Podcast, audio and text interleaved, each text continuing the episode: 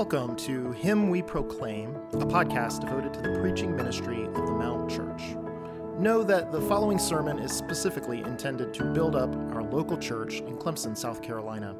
Feel free to listen along and distribute what you hear, while prioritizing what we pray is the faithful preaching ministry of the healthy local church to which you meaningfully belong. With that, all grace to you as you listen to this episode of Him We Proclaim. So, if you're new uh, to us this morning, it's our typical pattern to work our way verse by verse through whole books of the Bible. Uh, but at the beginning of each year, uh, we take five Sundays, we set them aside to focus on certain subjects. And uh, this morning, that would be ethnic harmony. And so our text uh, that we're going to use this morning to go in that direction is 2 Kings, 2 Kings chapter 5. And we're going to read together, beginning in verse 1 through verse 19a. First little bit of verse 19.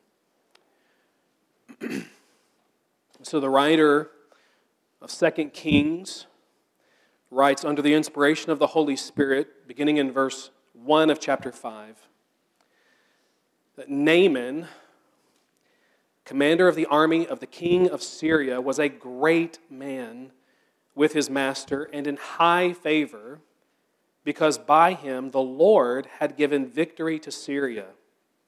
He was a mighty man of valor, but he was a leper. Now, the Syrians, on one of their raids, had carried off a little girl from the land of Israel, and she worked in the service of Naaman's wife.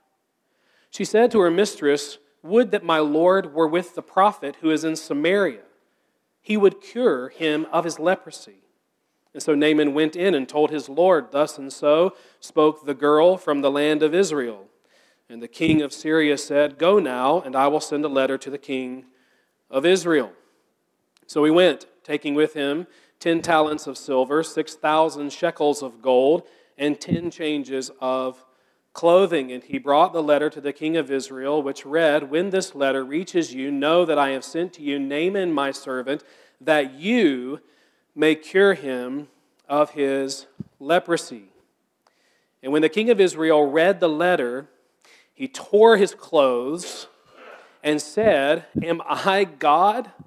To kill and to make alive, that this man sends word to me to cure a man of his leprosy? Only consider and see how he is seeking a quarrel with me. But when Elisha, the man of God, heard that the king of Israel had torn his clothes, he sent to the king, saying, Why have you torn your clothes? Let him come now to me, that he may know that there is a prophet in Israel. So Naaman came with his horses and chariots and stood at the door of Elisha's house. And Elisha sent a messenger to him, saying, Go and wash in the Jordan seven times, and your flesh shall be restored, and you shall be clean. But Naaman was angry and went away, saying, Behold, I thought that he would surely come out to me and stand and call upon the name of the Lord his God and wave his hand over the place and cure the leper? Are not Abana and Pharpar, the rivers of Damascus, better than all the waters of Israel? Could I not wash in them and be clean? So he turned and went away in a rage. But his servants came near and said to him, My father, it is a great word the prophet has spoken to you. Will you not do it? Has he actually said to you, Wash and be clean? So he went down and dipped himself seven times in the Jordan, according to the word of the man of God, and his flesh was restored like the flesh of a little child, and he was clean. Then he returned to the man of God, he and all his company, and he came and stood before him. And he said, Behold, I know that there is no God in all the earth but in Israel. So accept now a present from your servant. But he said, As the Lord lives, before whom I stand, I will receive none. And he urged him to take it, but he refused. And then Naaman said, If not, please let there be given to your servant two mule loads of earth, for from now on your servant will not offer burnt offering or sacrifice to any God but the Lord. In this matter, may the Lord pardon your servant. When my master goes into the house of Rimmon to worship there, leaning on my arm, and I bow myself in the house of Rimmon, when I bow myself in the house of Rimmon, the Lord pardon your servant in this matter. And Elisha said to him, Go in peace. All right, let's pray together. Oh Lord, we thank you for your word. There has been study, there's been prayer, there's been preparation. And that's just for me. There's been the week past. We come into this place uh, with so many situations, circumstances, anxieties, worries, cares. They're all weighing on us. I pray that by the power of your Holy Spirit, even in the midst of those things, you would make a clear path for your word this morning to come straight into our hearts and to make us different people than we were coming in. We ask this for the glory of Christ in all the world, in whose name we pray. Amen. Uh, the Bible teaches us that from one man, God made billions of people, billions upon billions upon billions of people. And with that, the potential for that many differences and dividers amongst us, and yet overturning the judgment that we saw at Babel, Babel, whatever you want to call it, that God is still intent on a unity of peoples for time and for eternity. A people of peoples with Him, this one true living God at the center. As we arrive at this point in our first five series, uh, we mean to, again to speak to ethnic harmony, and we mean to do that because world history and American history, as well as our own present day, uh, these are all ripe with injustices peculiar to ethnicity. And while I'd love to say the church can be largely absolved from that kind of charge, I don't think she can be. And moreover, in the absence of preaching on this subject, uh, there inevitably arises a host of remedies, not all bad, mind you, but still are not the cure that the gospel promises at once to be and then continue to be onto forever. Yes, we need laws, and yes, we need some uh, reform, we need education, uh, we need dialogue, but more and better, more and better than anything, for harmony that lasts across ethnic divides, we need new hearts. We need new hearts. We need the indwelling of the Holy Spirit. We need the renewal of our humanity. We need the onset of a repentance and a forgiveness and a humility and a patience and a love that arises exclusively from the crucifixion and resurrection of a Jewish man for all peoples. Until that is settled in us, and we're alive to our blood bought peace with God, we have very little hope of desiring and developing and enduring peace with people who are otherwise quite unlike us. That's one of our core values of a church, however, is that we'd be a community, a community, a single community from all cultures where Christ is king. Full stop. Uh, friends, we all have our influential peculiarities, be them familial, maybe they're cultural, maybe they're historical, and so on. Again, we are each distinct. But our labor as Christians then is to be careful that our many peculiarities are not allowed to become malignant idolatries. On one end, those things make us who we are. On the sinful end, they make us very tribal and divided. And that is where, for the greater glory of Christ, the gospel just has to enter in. Uh, is where the Word of God just has to take the reins. And where God Himself must push our ethnic idols aside and establish Himself as our unifying center. this one true God in and for all the earth, all nations. Knowing Him does so help in matters, we might say, of skin. Well, with that, let's come to our text. And I'll first admit uh, it's not exactly it's not exactly or entirely about ethnic harmony. We do want to be careful about that, but I do still trust it will prove to be relevant and helpful on the subject. And so away we go here, starting with the skin problem of a great man. And you see in verse 1 how the praise is piled up in his favor. Naaman is his name. And he was, as it says, commander of the Syrian army, a mighty man of valor, strong and brave, and in high favor with the king, because by his military exploits, Syria had won many a battle. Or, to be more textual, it says, The Lord had given victory to Syria through Naaman. He was an instrument in God's hands in favor of Syria, which, if we have ears to hear, right there is our first clue that Israel's God is more than just the God of Israel. At any rate, Naaman is a great man, only with a very great problem. You see it at the close of verse 1. Naaman the Great is a leper. He has a skin problem. And as we're going to find that the only cure is in Israel, with the God of Israel, things don't look especially promising for this Gentile leper, non Jewish leper. See, however great and revered he was in Syria, he would be uh, someone who was utterly ostracized, if not even despised, by someone who was an observant Jewish person. Okay?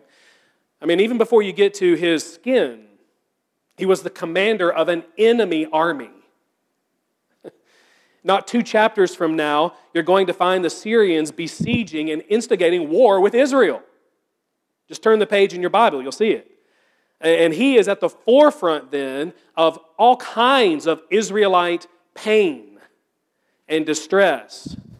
But now add to that the emphasis in our text that he was first ethnically Syrian and next diseased in his Syrian skin with leprosy. And honestly, it wouldn't surprise me at all if most Israelites hearing this said something like, Good riddance. But the point is that the great man has a great problem that only the great God, from whom he is ceremonially estranged, can fix. So, it's really good news, I think, that the story doesn't stop right there, that it goes on. We come to verses 2 through 5, and there we are met by the great grace of a little girl. Isn't that wonderful? The more I've thought on her, uh, the more I'd say she's nothing short of remarkable. Why is that? Several reasons, but mainly that she's able to see through so much of what divides people to what has the power to help and unify them, bring them together. You see, the details of our text seem to give us this particular profile of her. She's young, little girl. Uh, she's Jewish, Israelite. She's a captive, and she is a servant. She was taken, presumably from her family. Listen, in a raid conducted by Syrian men, maybe even led by Naaman. So let's just pause and consider here. Does this little girl not have reason to be deeply embittered towards, let's just start with men, right? Syrian men, they're on a raid, they, they raid the area and they capture her, take her away from her family, and she is enslaved. And does she not further also then have reason to be so angry, really, with any Syrian? And as an Israelite, would she not then have still more reason to sneer at a Gentile leper in particular? To wish ill upon him, even to take comfort from his pain? Wouldn't it be understandable if she held a racially charged disdain for the rest of her life? There are so many rational obstacles between her and him and the cure she knows. And yet, what do we see? I'll tell you what we don't see. We don't see one hint of hatred. We don't see one hint of self determined justice. She hears of the problem, she knows of the remedy, and she most graciously passes it along to Naaman's wife, who is the woman that she serves. So, beloved, let's learn from this remarkable little girl. Instead of ethnic divisions, instead of skin color or condition, instead of her unthinkable wounds, she chooses to see a person with a need that she can help. She chooses to love she chooses to be gracious. She chooses to show compassion. She chooses, here it is, to display the heart of the God of Israel. Two things then. Little ones in here. You may be the only one left. Don't be afraid or hesitant to do big things, however basic, in the name of God, just because you're little. Okay? This little girl deserves credit for getting the ball rolling towards a cure. A ball that will roll through the court of two kings, a prophet, and finally heal the great man himself. She's an example for the world, and no less the assembly of God's people of the humanizing effect of faith in God. You see it in verse 3? Concerning the prophet of God, she says not that he might cure Naaman, but that he absolutely would cure him. She believes the best about God and about the prophet of God. Indeed, she assumes her will will be his own will. He will not, as it were, be of the tribe of Jonah. Remember Jonah? Okay? This prophet, he's not going to be like him. He will readily help his enemy. Dear ones, do we share this little girl's humanity? You see, that is what Christ meant to restore in us. What we lost by sin, sin dehumanizes us. So what we lost by sin, Christ means to resurrect and give again. Restore to us. And some part of that, which will distinguish us as His people amid a dividing world, is that we will tangibly begin to affirm the humanity and the value and the dignity even of the worst of people because they are people. We'll see them and we'll see their need, and knowing the cure, we will readily give them grace. All right, well, we see the girl's good news is passed along all the way to the king of Syria who sends the well supplied Naaman to the king of Israel with a letter of support. And in that letter, you see verse 6 now, it is presumed that the king of Israel would be aware of the cure, or at least how to procure the cure. Right? Naaman's uh, been sent to him, it reads, that he, the king, might cure Naaman of his leprosy. However, however, that only introduces us to the sin problem of an evil king. You see, this era of Israelite royalty was marked by a notorious wickedness. If you go read through uh, Kings and Chronicles, if this isn't Ahab, uh, it's one of his equally godless heirs. And this is fairly apparent in the fact that when the little girl heard of Naaman's plight, her mind immediately ran to the cure that resided with a particular prophet of God. Whereas this king, hearing the same thing, responds the way that he does, which is different, very different. Uh, his mind does not conceive of a cure. It does not run to the prophet. He doesn't have any hope in God, it seems. In fact, his words are ironic here. He, he tears his clothes and says, Am I God? Am I God? You see, he knows uh, this ask is above his pay grade. He says it's the task of him who kills and makes alive, and yet, knowing that there is one who kills and makes alive and perhaps could even cure the leper, he does not seek that God. It doesn't dawn on him to consult his word. He may talk of God, am I God? He may talk of God, but he doesn't, he doesn't know God. Indeed, as it is with natural man, his focus is entrenched in self.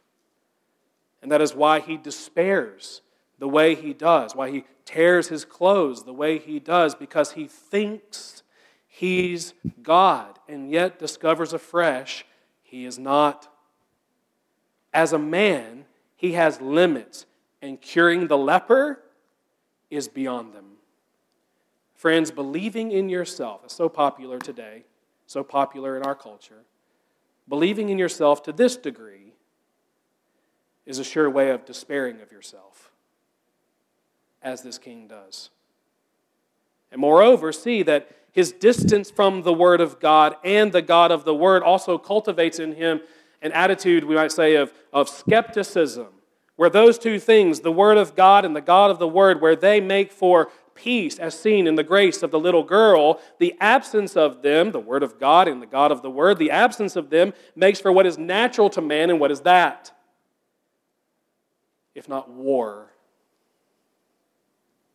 See, he says, how he is seeking a quarrel with me.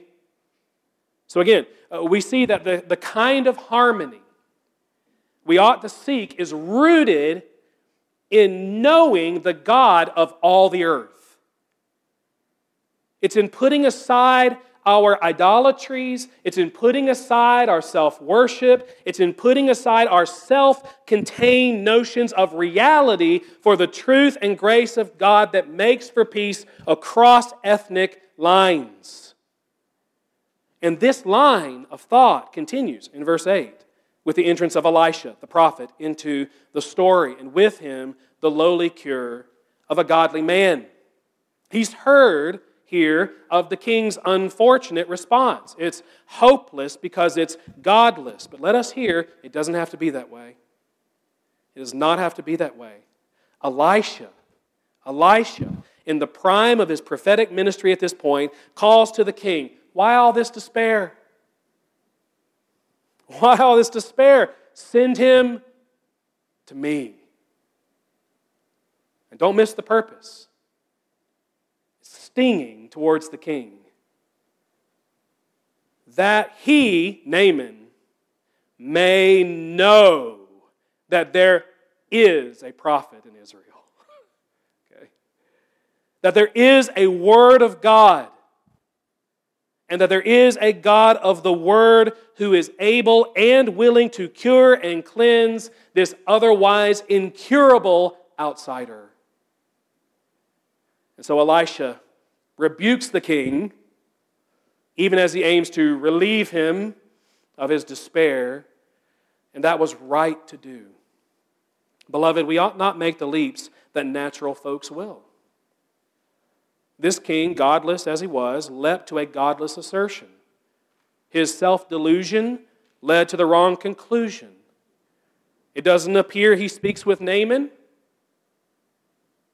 He doesn't appear to seek a better understanding of the situation. He just assumes. He assumes the Syrian king means to incite war. That is precisely where the man of God knowing the Word of God, must enter the fray. When it comes to race relations, we need Elishas. We need people of biblical faith. We need people of biblical knowledge. We need people of biblical character to straighten out our potential missteps, to fill the void of ignorance with divine truth and grace so that we're able to be about the things that make for peace moving forward. Now, to be sure, there is more here than that, right? And likely even the primary focus in the text, and that is that while at this time, in biblical history, redemptive history, ethnicity certainly should have advantaged one to know God. And I just mean the Israelite there should have been advantaged to know God. We see in this case and most others that it had not helped them. Because knowing God is not finally an ethnicity thing, it's a human heart thing. The king may be an Israelite with clear skin. He's a poster child for acne products, whereas Naaman is not. But he's in no true way nearer to God because of it. Our text is really a foretaste of God's heart that all nations, not just Israel, but all nations, have a heart for Him. But in it, we are given to learn that racial division isn't ultimately a skin thing. Not ultimately. Ultimately, it's a sin thing. It's a sin in the heart thing.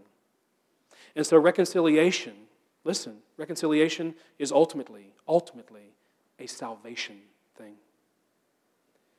It's only as we're reconciled to God, as we know ourselves as sinners, beholden to the cross of Jesus that we'll find a forgeable path to people reconciliation.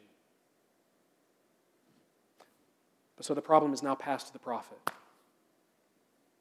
You see there that Naaman goes to Elisha's house and stands at the door, the great man with great expectation. And uh, Elisha sends word to him, verse 10. She say, Go and wash in the Jordan seven times, and your flesh shall be restored, and you shall be clean. There is the divine and lowly cure of the godly man. And I say lowly because, as you see, it hardly seems to meet the great man's expectations. Naaman is, is angry, whereas we, we, we think maybe he hear this and he would begin to leap for joy. He's actually the opposite of that. He's angry. And so it appears beneath the skin, this great man has his own sin problems. You see? How do we know that? It's all in his discourse. He's insulted. And we may think with good cause. He's a great man who expects great things, or perhaps he expects to be treated greatly. I'm sure that was the custom where he was from. But what do we see? Elisha does not invite him in. Naaman, great man. He doesn't do that. Elisha doesn't even go out to him. Elisha just sends a word. Hmm. Naaman seems to be expecting Dumbledore or something, right? Or maybe even even to stick with like Israelite prophets, Elijah, call down fire from heaven and all this kind of thing. He's expecting something great here, a great show of great power with a great result. But the reality doesn't meet his expectation. Divine grace does not meet with human idealization. The Word of God does not meet with worldly preference. As we find most clearly in the gospel, divine wisdom and divine power comes in a package the world naturally despises and rejects. And so it's foreshadowed here. Reality is, reality is here, Naaman is ceremonially unclean, and Elisha is not Jesus. What do I mean? I mean, as we see in the Gospels, Jesus can not only come to the leper, but even touch the leper. Remember? He can touch the leper, and then he can go on to cleanse the leper without himself becoming unclean. But Elisha's not Jesus. And maybe, maybe that's what's going on behind the scenes here. Regardless, regardless, the Israelite prophet and man of God does give the Syrian leper a word of divine mercy and promise. It's just that, as with God made low and crucified, receiving the heavenly remedy demands an unnatural humility. But this is a great man, Naaman. He's got pride about him. And as is clear in verse 12, some part, some part of that pride includes ethnically partisan commitments. You see what he says?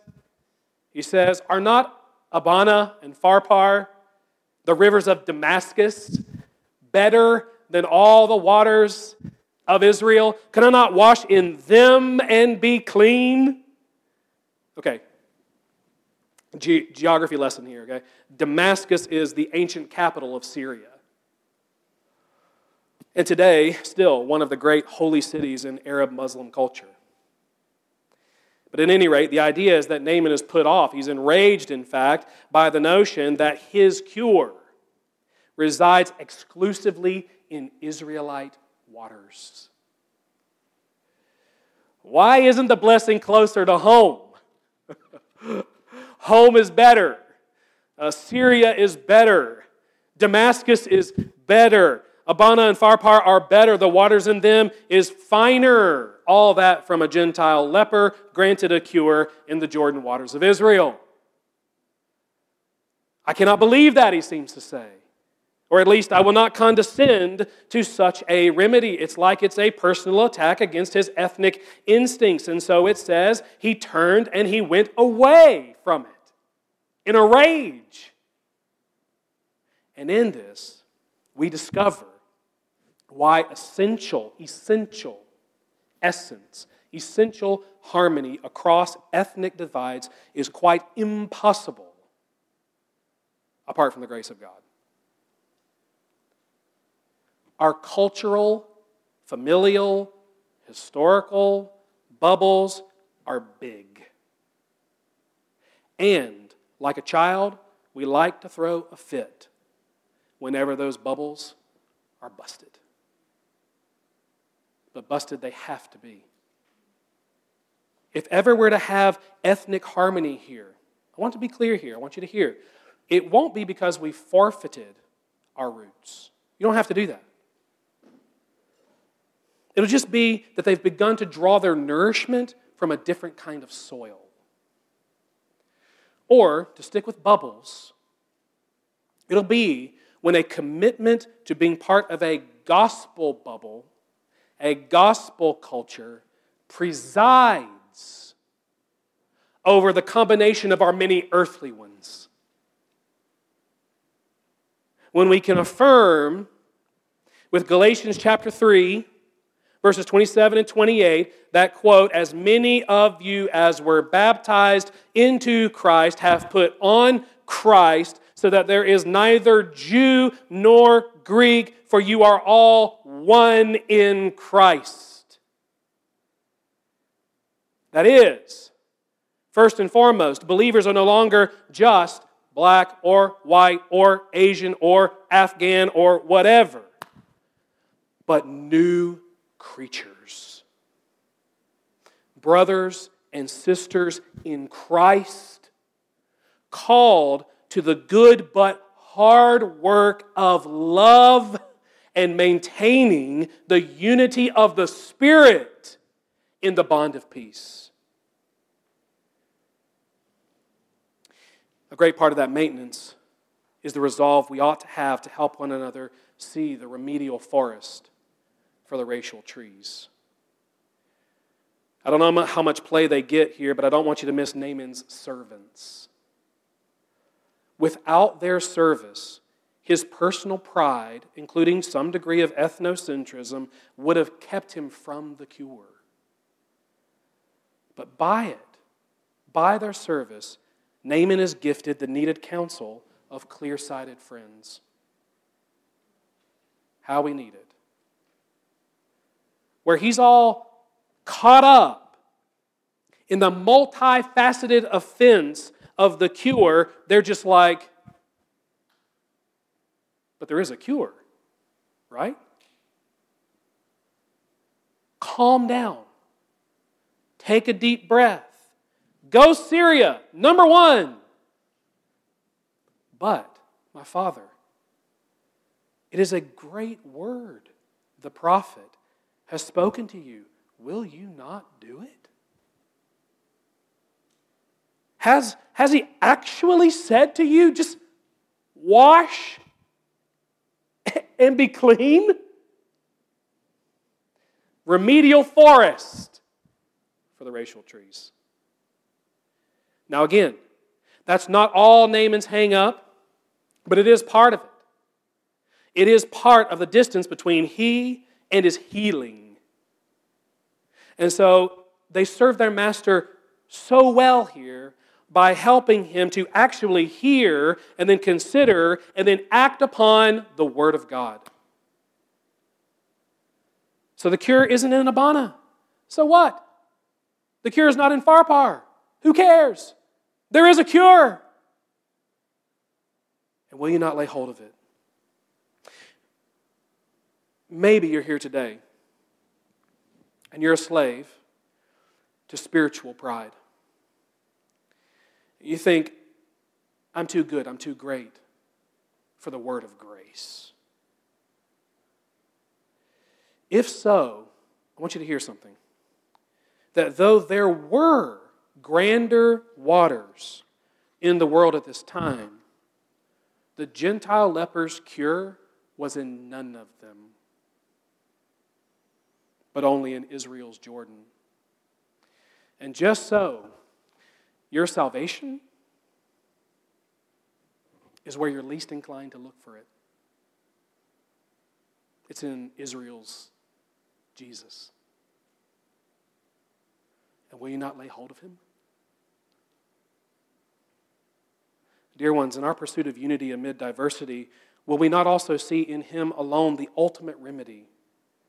Again, we're talking ultimacy here, but the ultimate remedy for every inevitable challenge to the unity we pursue. Uh, the world offers many grander ideas about how to pull it off. There are theories that sound real smart and up to date on the cuff, but only intend really a reverse racism in the end that's bent on silencing certain folks on the basis of their skin color. Okay, I want to be slow to speak. I want to be quick to listen. That's biblical. Okay? But in the end, we have a great word from God. We have a cure from God that I've got to believe can and must have the lion's share of the conversation. It was Isaac Adams, who's a black pastor in Birmingham, Alabama who subtitled his uh, recent book, talking about race, subtitled it Gospel Hope for Hard Conversations. Gospel hope. In it, he says this quote, I felt and still do that it is imperative to bring biblical light to the why of Christians' dysfunctional communications about race. If we could do this, we would not agree on every racial detail, but maybe we could see that it is possible to hold our beliefs and hold our tongues, or at least to employ them in a better way. If we would do this, one of the hardest challenges for churches in America, i.e., loving across racial lines, could become one of our most powerful testimonies to a divided and dividing world by God's grace, we could show the world a different world. And I would add, a world where the divine cure is allowed greatest weight.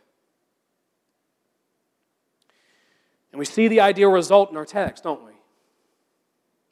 Naaman's servants have counseled him not to be Naaman centric, but word centric, not ethnocentric, but cure centric. And by the grace of God, Naaman now has turned toward that.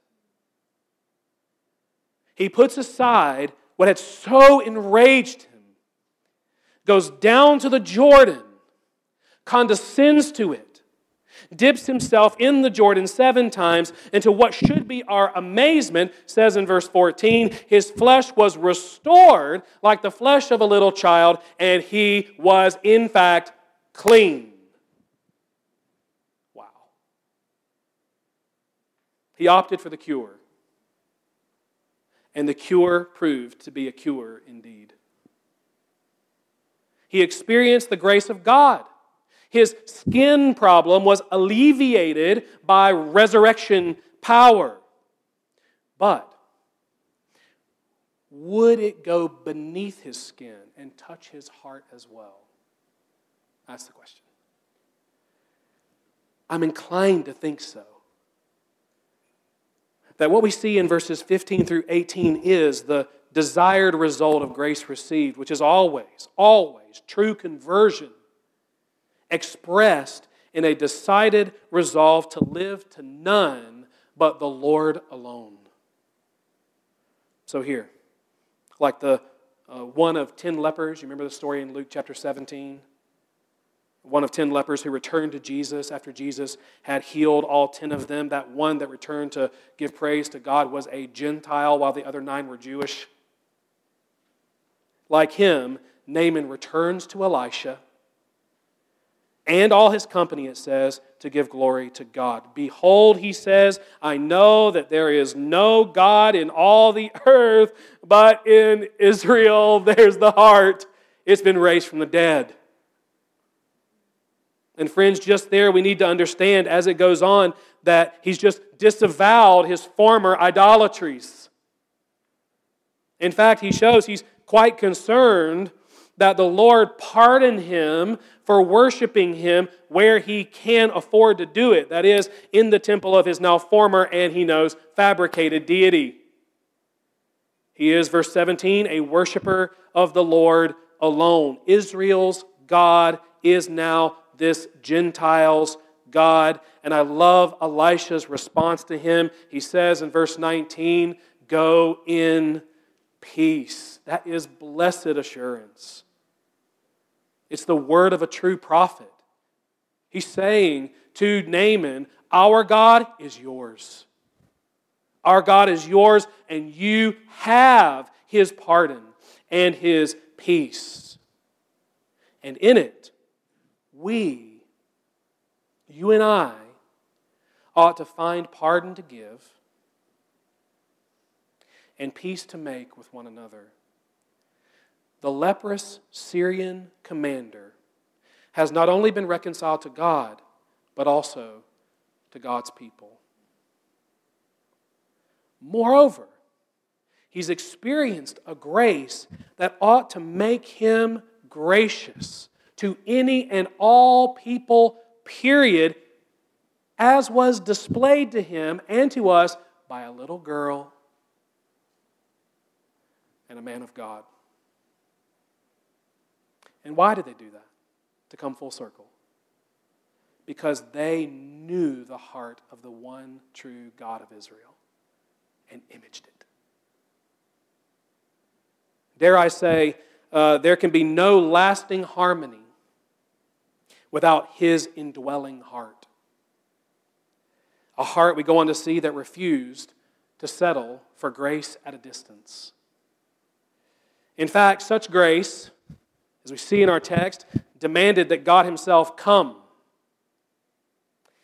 Not just to cure the leper, but as we know, deeper still, to save the sinner.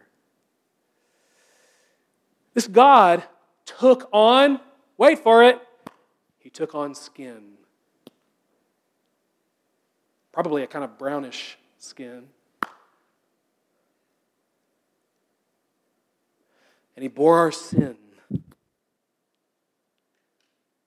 to renew and justify us as men and women of God. Elisha here speaks no pardon or peace between God or men, but what prophesies of Christ crucified and raised. And just and only there will we find that bond that goes beyond all worldly borders. Listen, will we be, will we be co heirs of grace and glory only to be divided strangers here and now?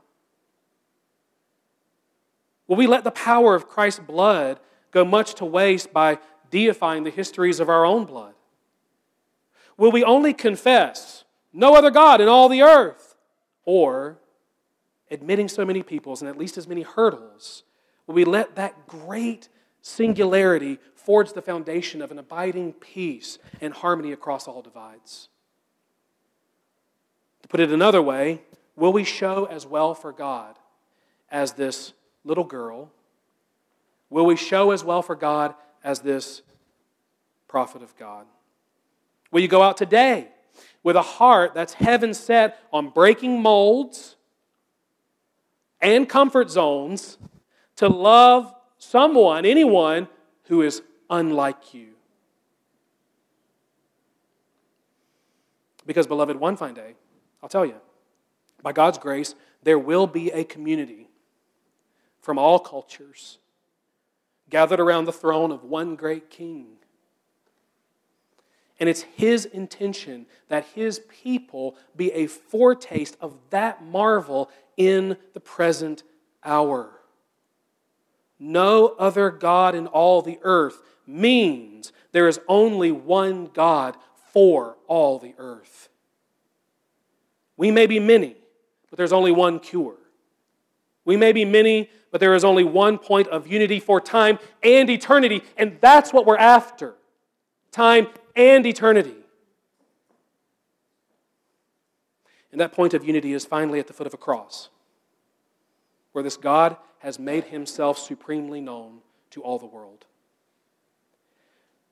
Well, may this God help us to do what we can to know him well and equally show his heart to be ministers of alienation less and less, and ministers of reconciliation more and more. Let's pray together. Lord, we thank you for your word. We do pray uh, that you would honor it now. I am just a man. Everybody knows this. But you are God. You are the one who sanctifies, you are the one who saves. You are the one who alone has power to convert.